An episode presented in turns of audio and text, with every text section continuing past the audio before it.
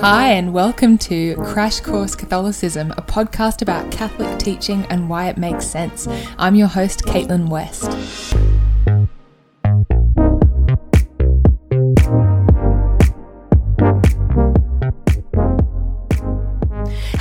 And welcome to the second part of our discussion of the eighth commandment, which is, Thou shalt not bear false witness. So, in our last episode, we talked about how awesome the truth is, and then today we're going to look at all of the ways that we can sin against the truth. Now, at the outset, I just want to remind us all of something that we said at the very beginning of this section on the Ten Commandments. So, in this episode, we're going to be talking a lot about sin. And it can start to sound like we're really focusing on the negative and talking a lot about what not to do, right? Now, in episode 33, we talked about how if I were to walk into a dark room that was full of furniture, I would need to kind of feel my way around, right? I would need to figure out where all the walls and the furniture are so that I don't trip over and injure myself, right? So I can navigate my way through this darkened room. And that's exactly what we're doing when we kind of list off a bunch of sins. That's us navigating our way around, right? Figuring out where the boundaries are, where the limitations are, not because we want to be negative Nancy's, but because we want to be able to be free to love God and to seek Him joyfully. So, we're going to begin with the most obvious sin against the truth, which is lying. Okay, point 2483 of the Catechism says that lying is the most direct offense against the truth. And that makes sense, right? Like a, a lie is a straight up denial of truth. Now, why is lying morally wrong? As opposed to just kind of being socially impractical? Why is lying wrong?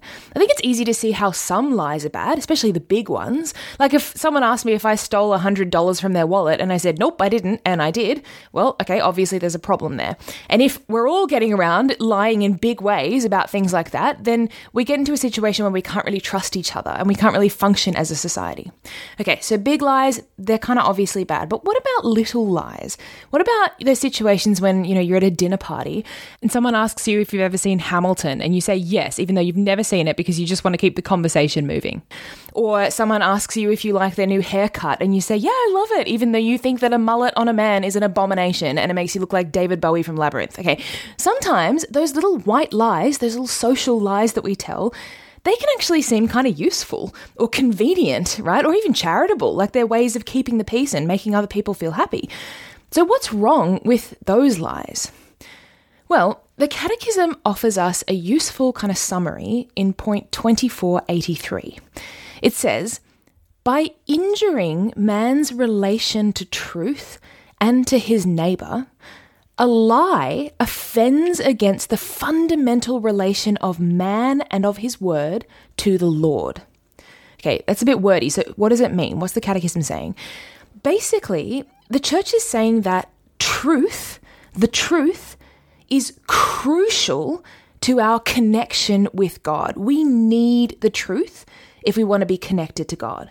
So think of it like this if God is truth itself, He is the source and the, the fullness of the truth, then everything that is true right? All those little truths in our lives, they're all like these little sort of threads that come from Him and lead us back to Him.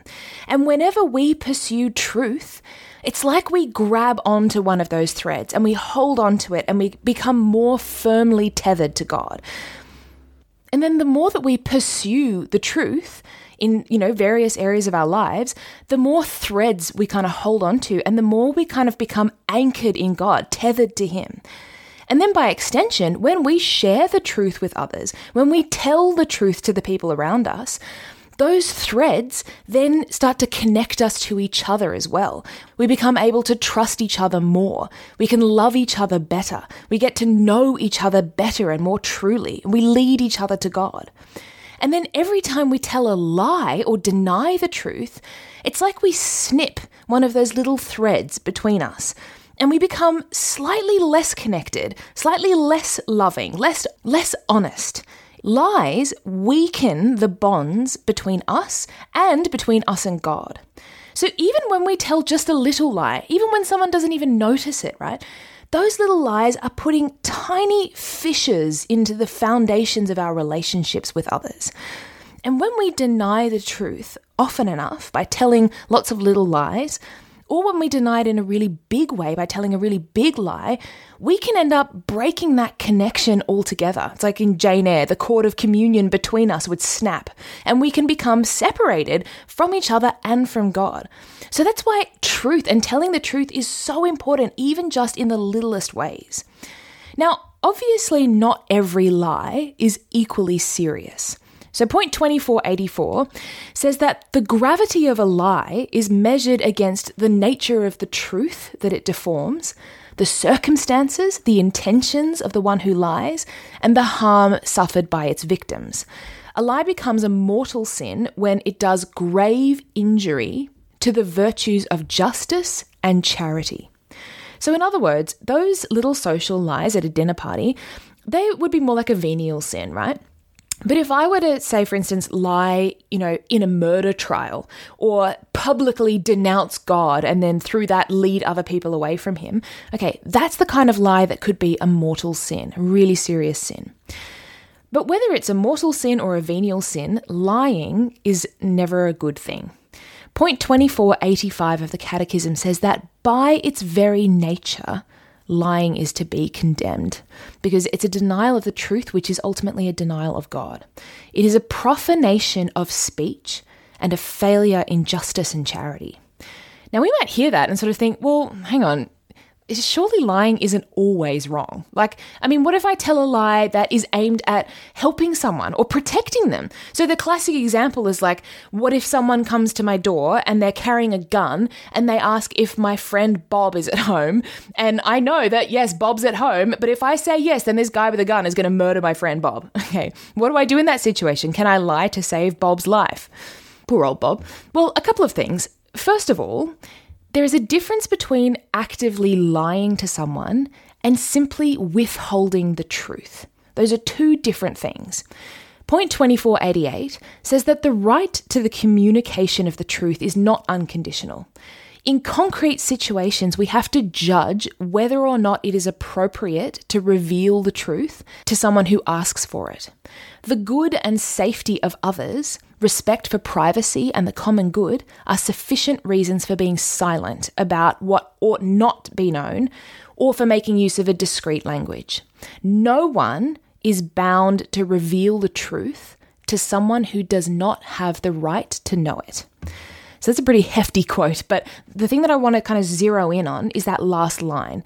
You don't have to reveal the truth to someone who doesn't have the right to know it. So, that person on your doorstep with a gun doesn't have the right to know the truth if they're going to use it to kill Bob. Okay? Keeping secrets is fine if it's in the name of legitimate justice. So, in a situation like that, what could you do? Well, you could refuse to answer that person's question. You could tell them to leave your property. You could even give them an evasive answer that isn't technically lying but is still going to save Bob. So, you could say, Oh, you know, I haven't seen him in ages, meaning that you haven't seen him in the last hour or so, even though you do technically know that he's hiding in in the basement. So there are ways of withholding the truth from someone who doesn't have the right to know it without outright lying.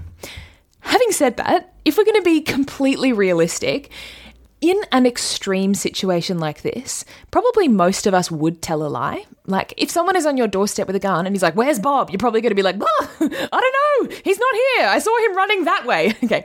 And this leads us to our second point, which is something that we've said many times before that in order to be culpable for a sin, we need to commit that sin with full knowledge and full consent.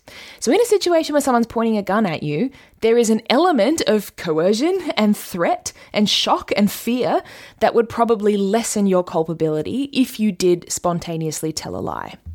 And there are actually some people who talk about the idea of a necessary lie, that in an extreme situation like that, a lie might not be a good thing, but it might be necessary. There was a recent episode of Pints with Aquinas featuring Peter Kreeft where they discuss this question, so that might be a good one to check out if you want to think about this more.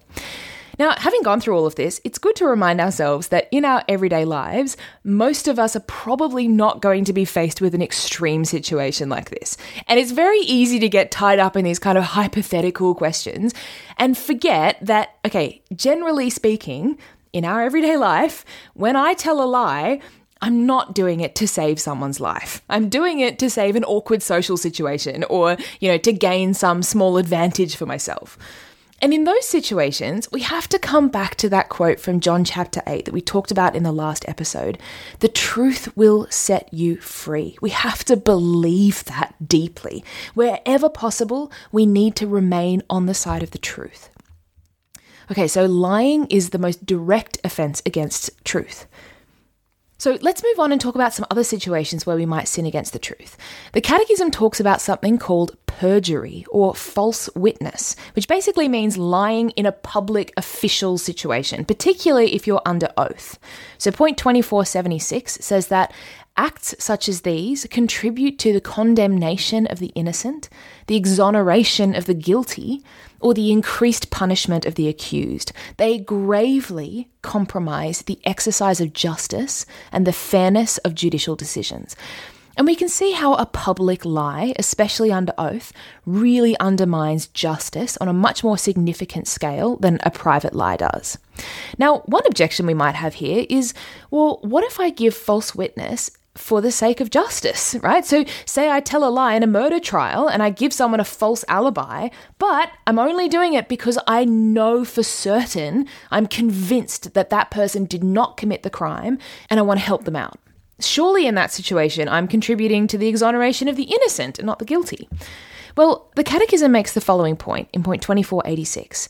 It says, Lying is destructive of society. It undermines trust among men and tears apart the fabric of social relationships. So, that's some pretty strong words there. But basically, what the Catechism is saying is that the truth really, really, really, really matters. And it always matters, even if my intention is good, even if I'm trying to do the right thing.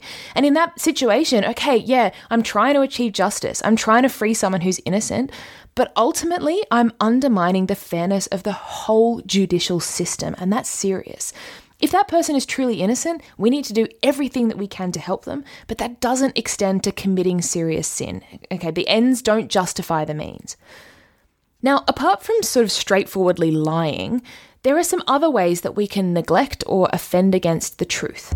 Point 2477 gives a few examples, and they include rash judgment which means assuming that someone is in the wrong without sufficient foundation. So, kind of like having a knee jerk reaction to someone. And this one is so easy to do, right? Like, it happens all the time. Like, like someone you live with uses your favorite Tupperware container, and you immediately think, oh my gosh, like she totally knew that she was doing that. She knew it was mine. She's doing it to annoy me. Or someone sends you a text message and they put a full stop at the end of their sentence, and you're like, oh my gosh, she's being so passive aggressive. She hates me. it's so easy to do to just immediately assume that someone's intention intention is bad or that they're trying to do the wrong thing or trying to hurt you. Now, why is rash judgment a sin against the truth? Well, because more often than not, our judgments are not true. I know this for myself. Just about every single time I've judged someone else, I've either been completely incorrect or, at the very least, I've been exaggerating their faults. So, point 2478 says, to avoid rash judgment, everyone should be careful to interpret, insofar as possible, his neighbour's thoughts, words, and deeds in a favourable way. So rather than just jumping to that person sucks and they're doing it on purpose, trying to find a positive reason why they might be behaving in that way. So, you know, maybe your housemate genuinely didn't know that it was your Tupperware container, or maybe that person put a full stop at the end of their text message because they're just are really enthusiastic about punctuation and it has nothing to do with you. Now, we might hear this and think, okay, but surely it's a little bit naive or kind of like wishful thinking to just always assume that people mean well. Sometimes they really do mean badly or they really are doing the wrong thing, and we actually need to acknowledge that. Okay, well, in response to that, we have to clarify here no one is saying that you need to put blinkers on, right? And be blind to other people's faults and sort of, you know, get around sprinkling pixie dust everywhere and pretending that everyone is a perfect person. No, obviously we have to be realistic. But let's think about it. when I try to interpret someone's actions in the best way possible, what I'm ultimately doing is I'm keeping my mind open to the truth and to charity, right? I'm acknowledging that I don't know the full story, and I'm reminding myself that there might be another explanation for what's going on. If it turns out that that person really is doing the wrong thing or they really hate you, okay, well, we've got to deal with that.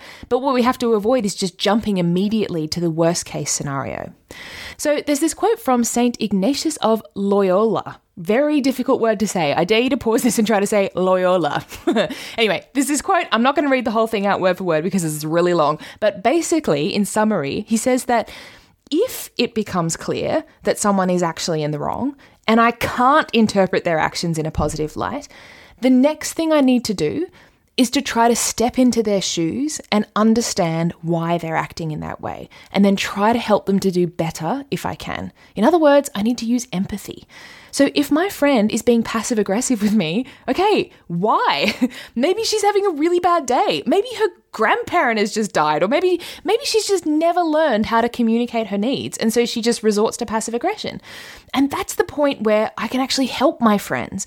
Instead of judging them or gossiping about them or getting angry, I can then enter into that struggle with them and open up the conversation. You maybe correct them if they're wrong, or be empathetic, or talk through the issue with them.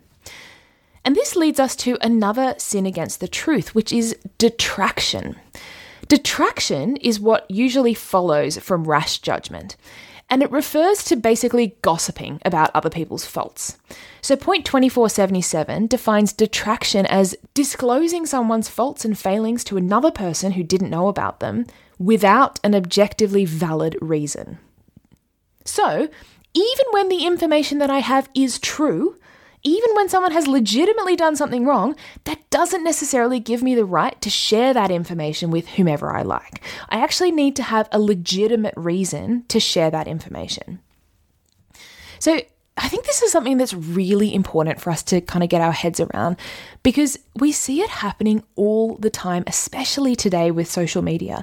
We see detraction not just in private conversation, one on one with other people, but on public platforms, right? Like when someone has, I mean, maybe they've genuinely done the wrong thing. Maybe they've abused someone, or they're a bully, or they've said something really racist, or they might hold an opinion that we think is really wrong. But then that information gets publicly shared with other people who don't need to know about it.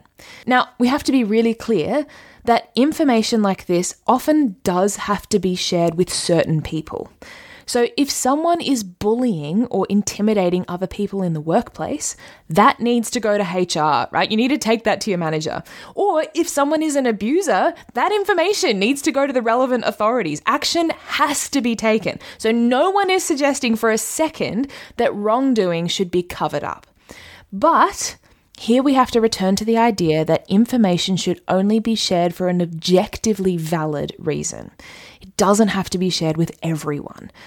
So let's say, for instance, that I work in an office and someone on another team whom I don't know gets fired from their job. And then another person from my team comes up to me at lunch and is like, oh my gosh, did you hear what happened in marketing? You know, Trent got fired because he sent this really mean text message to Tracy. Okay, why do I need to know about that? What good does it do for me to know about Trent and Tracy's workplace conflict? All that does is it makes me angry. Like I'm now having negative, uncharitable thoughts about Trent, whom I don't even know and will never talk to. And it's a complete waste of energy and my brain space. Detraction increases disunity between people and it undermines charity. Now, in some situations, we might think that we're sort of enacting some kind of justice by sharing information about other people's wrongdoing with others. It's kind of like a like a vigilante karma situation. We might think, well, this person has done something really bad and they deserve to be hated or socially isolated or called out because of what they did. But the Catechism actually puts this really strongly. It says in point 2479 that everyone has a natural right to the honour of his name and reputation and to respect. Honour is the social witness given to human dignity. Now, this can kind of be a difficult one to get our heads around because we might be like, well, hang on, what do you mean that everyone has a right to their good name. Like, what if they're a terrible person? If you've done something really bad, then you have sacrificed your right to a good reputation. Okay, let's step through it. Basically, what the Catechism is saying is something that we've said many times before that every single person has inherent dignity and worth because they are a human being, regardless of how good or how bad a person they are. They deserve to live a life of dignity. And when we destroy someone's reputation by gossiping about them, we actually undermine that dignity. And that's different from, you know, genuine justice being served. Okay. There, there need to be consequences when someone has done the wrong thing. But a person doesn't sacrifice their right to live a dignified existence because they've done the wrong thing. So, as an example, there's a book by Marilynne Robinson called Home. It is so good. Marilynne Robinson is so good, and you should read all of her books, beginning with Housekeeping, because that's the best one. Anyway, this book, Home, is about a guy called Jack, who is a bit of a ne'er do well, and he's come home. He's like the prodigal son, right? He's come home after a long time away to spend time with his dying father. Now, Jack has done some pretty dodgy things in his life, and he has struggled with a lot of vices, with alcoholism, with homelessness, but he's really, really trying to be a better person. Now, the problem is that by the time he arrives home, the whole town has been gossiping about him. Everyone knows everything about his past. So that means that wherever he goes in the town, people are judging him. Every time he goes into a shop, people watch him. No one wants to have him over for dinner. Every time he leaves the house, people assume he's going to the pub. So there's this bit where some money goes missing, it gets stolen, and the whole town is immediately like, oh, clearly Jack did it, right? And you notice two things.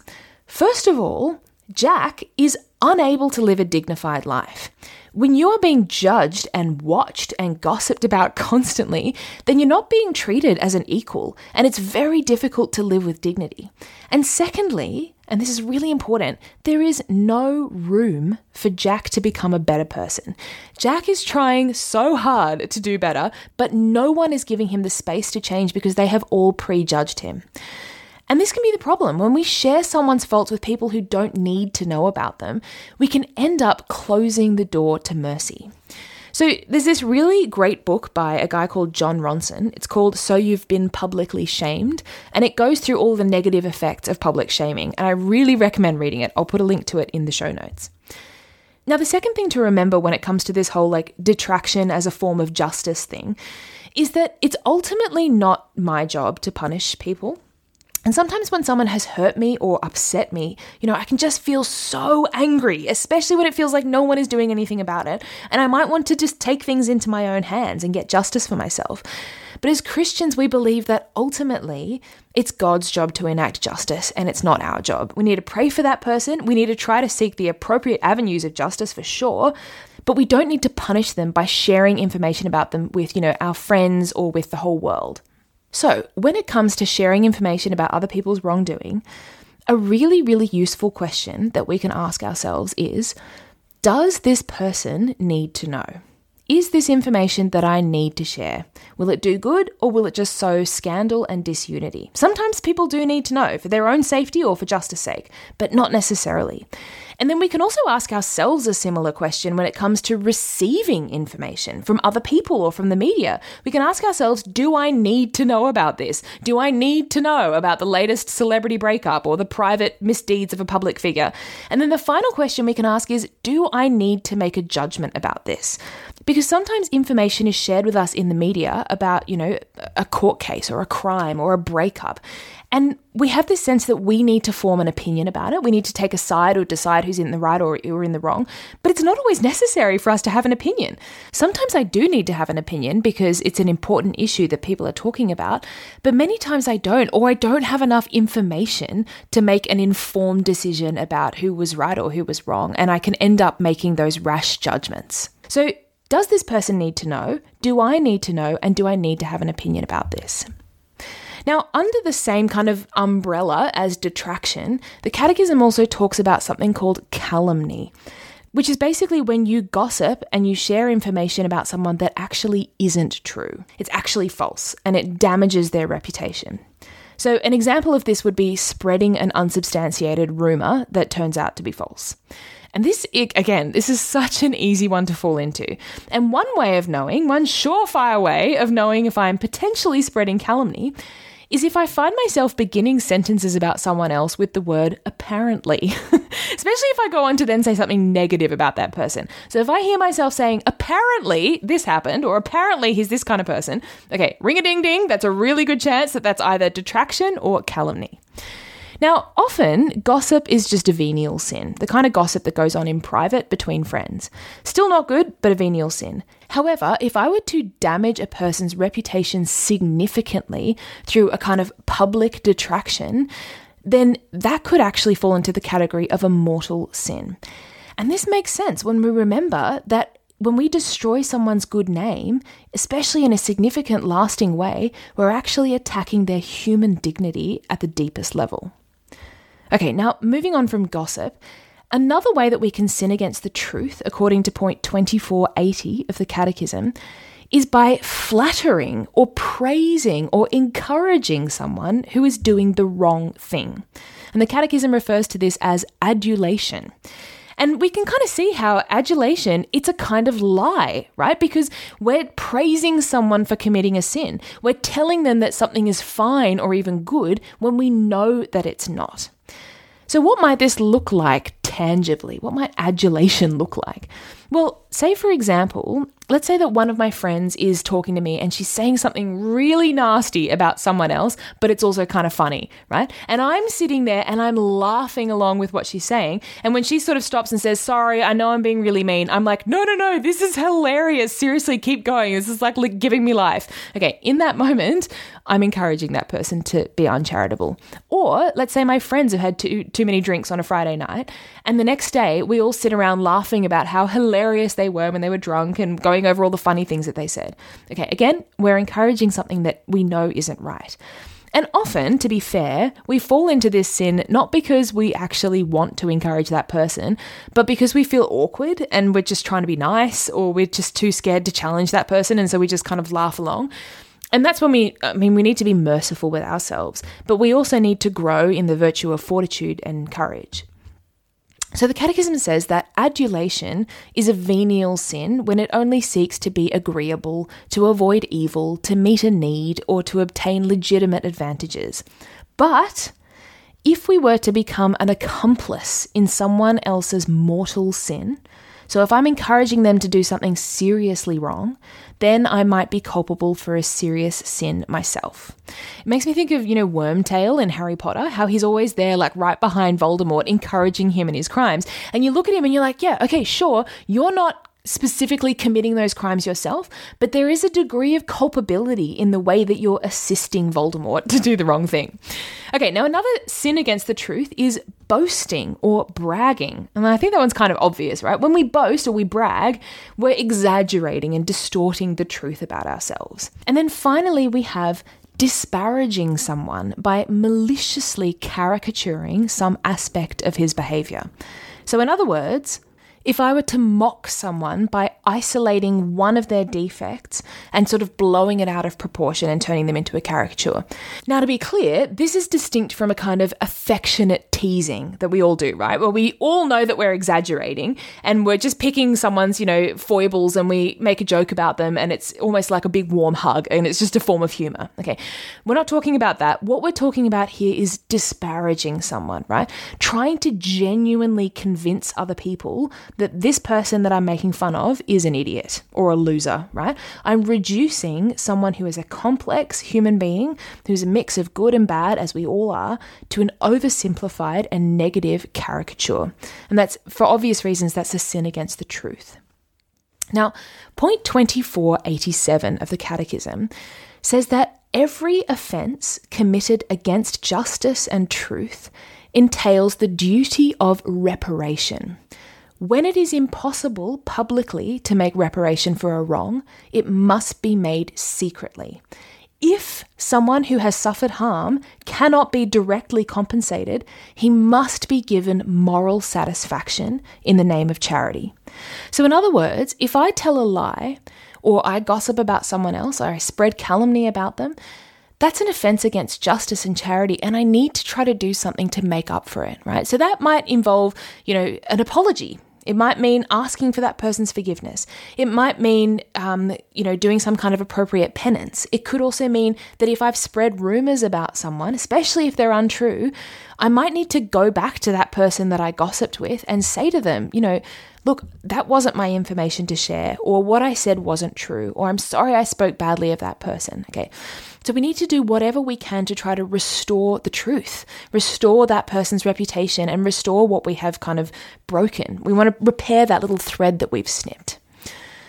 Okay, sick one. So that's all we have time for today. Next week, we're going to round off this discussion of the eighth commandment by talking about truth in the media and in art. Oh, so excited. These are like some of my favorite topics. Okay, can't wait. I hope you have a fantastic fortnight and I look forward to talking to you soon. Bye.